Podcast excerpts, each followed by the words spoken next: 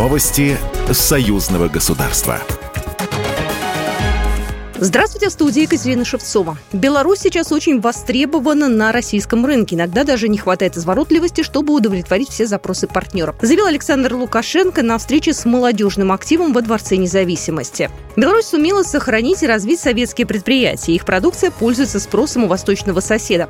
Россия поняла, что у белорусов все есть. Лифты надо, мы уже не успеваем поставлять и обслуживать. Тракторы, сельхозмашины, плуги надо. Переработка продуктов питания. Основной наш рынок Россия и Китай. Мы производим в два раза больше, чем нам надо, рассказал глава государства.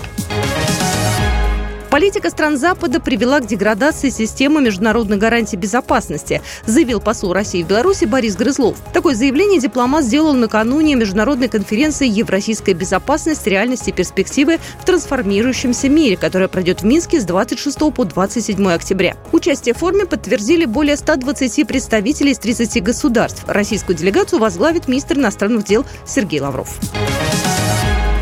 МИС планирует в 2024 году направить национальным нефтепереработчикам более 61 миллиарда рублей, полученных за счет поступления из России бюджетного трансфера в рамках компенсации налогового маневра. Об этом сообщил министр финансов республики Юрий Селиверстов. В бюджете на текущий год были предусмотрены доходы в виде 2 миллиардов белорусских рублей в качестве дохода по налоговому маневру с Россией.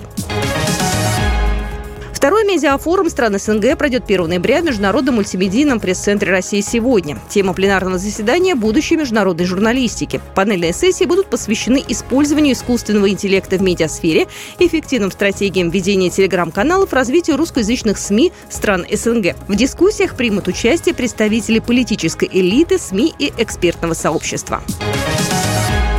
Германия начала передавать в Беларусь документы по делу о геноциде, сообщил генпрокурор Беларуси, пишет «Спутник Бай». В документах 50-60-х годов содержится информация о судах над нацистскими преступниками, отметил Андрей Швед. Он также добавил, что Россия практически полностью раскрыла для белорусских прокуроров архивы, которые десятилетиями не были доступны. По словам Шведа, Минск получает миллионы документов, которые помогут в расследовании дела о геноциде белорусского народа.